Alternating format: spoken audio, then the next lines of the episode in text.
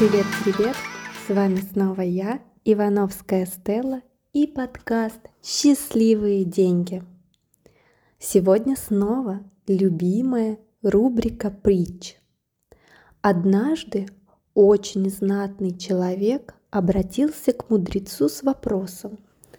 «Скажи, уважаемый, раз ты такой умный, почему ты не богатый?»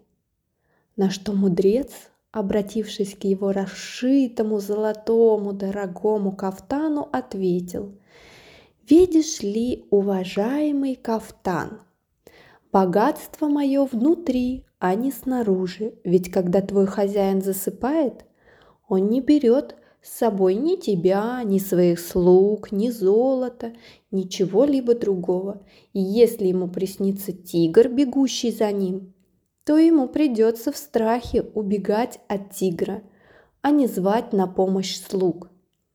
Спасет его во сне от тигра лишь умение быстро бегать.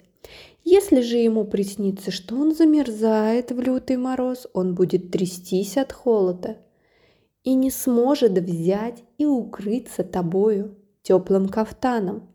Его спасет от холода лишь умение разжигать огонь.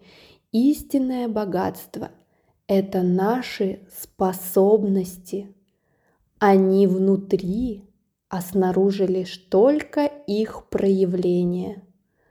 Богач Изумленный тем, что мудрец говорит с его кафтаном, а не с ним, воскликнул. «Да ты безумен! Как можно говорить с моим кафтаном и не видеть меня, его хозяина?» На что мудрец, улыбнувшись, сказал. «Вот так и большинство людей. Они говорят с телами и не видят тех, кто является их хозяевами».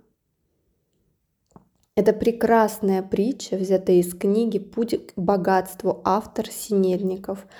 А, я вам советую ее почитать. Ну и если вы готовы поделиться своими мыслями, эмоциями, переживаниями и умозаключениями по итогам притчи, я, конечно же, жду их а, в директ в Инстаграм Стелла Ивановская, финансовый психолог, ментор.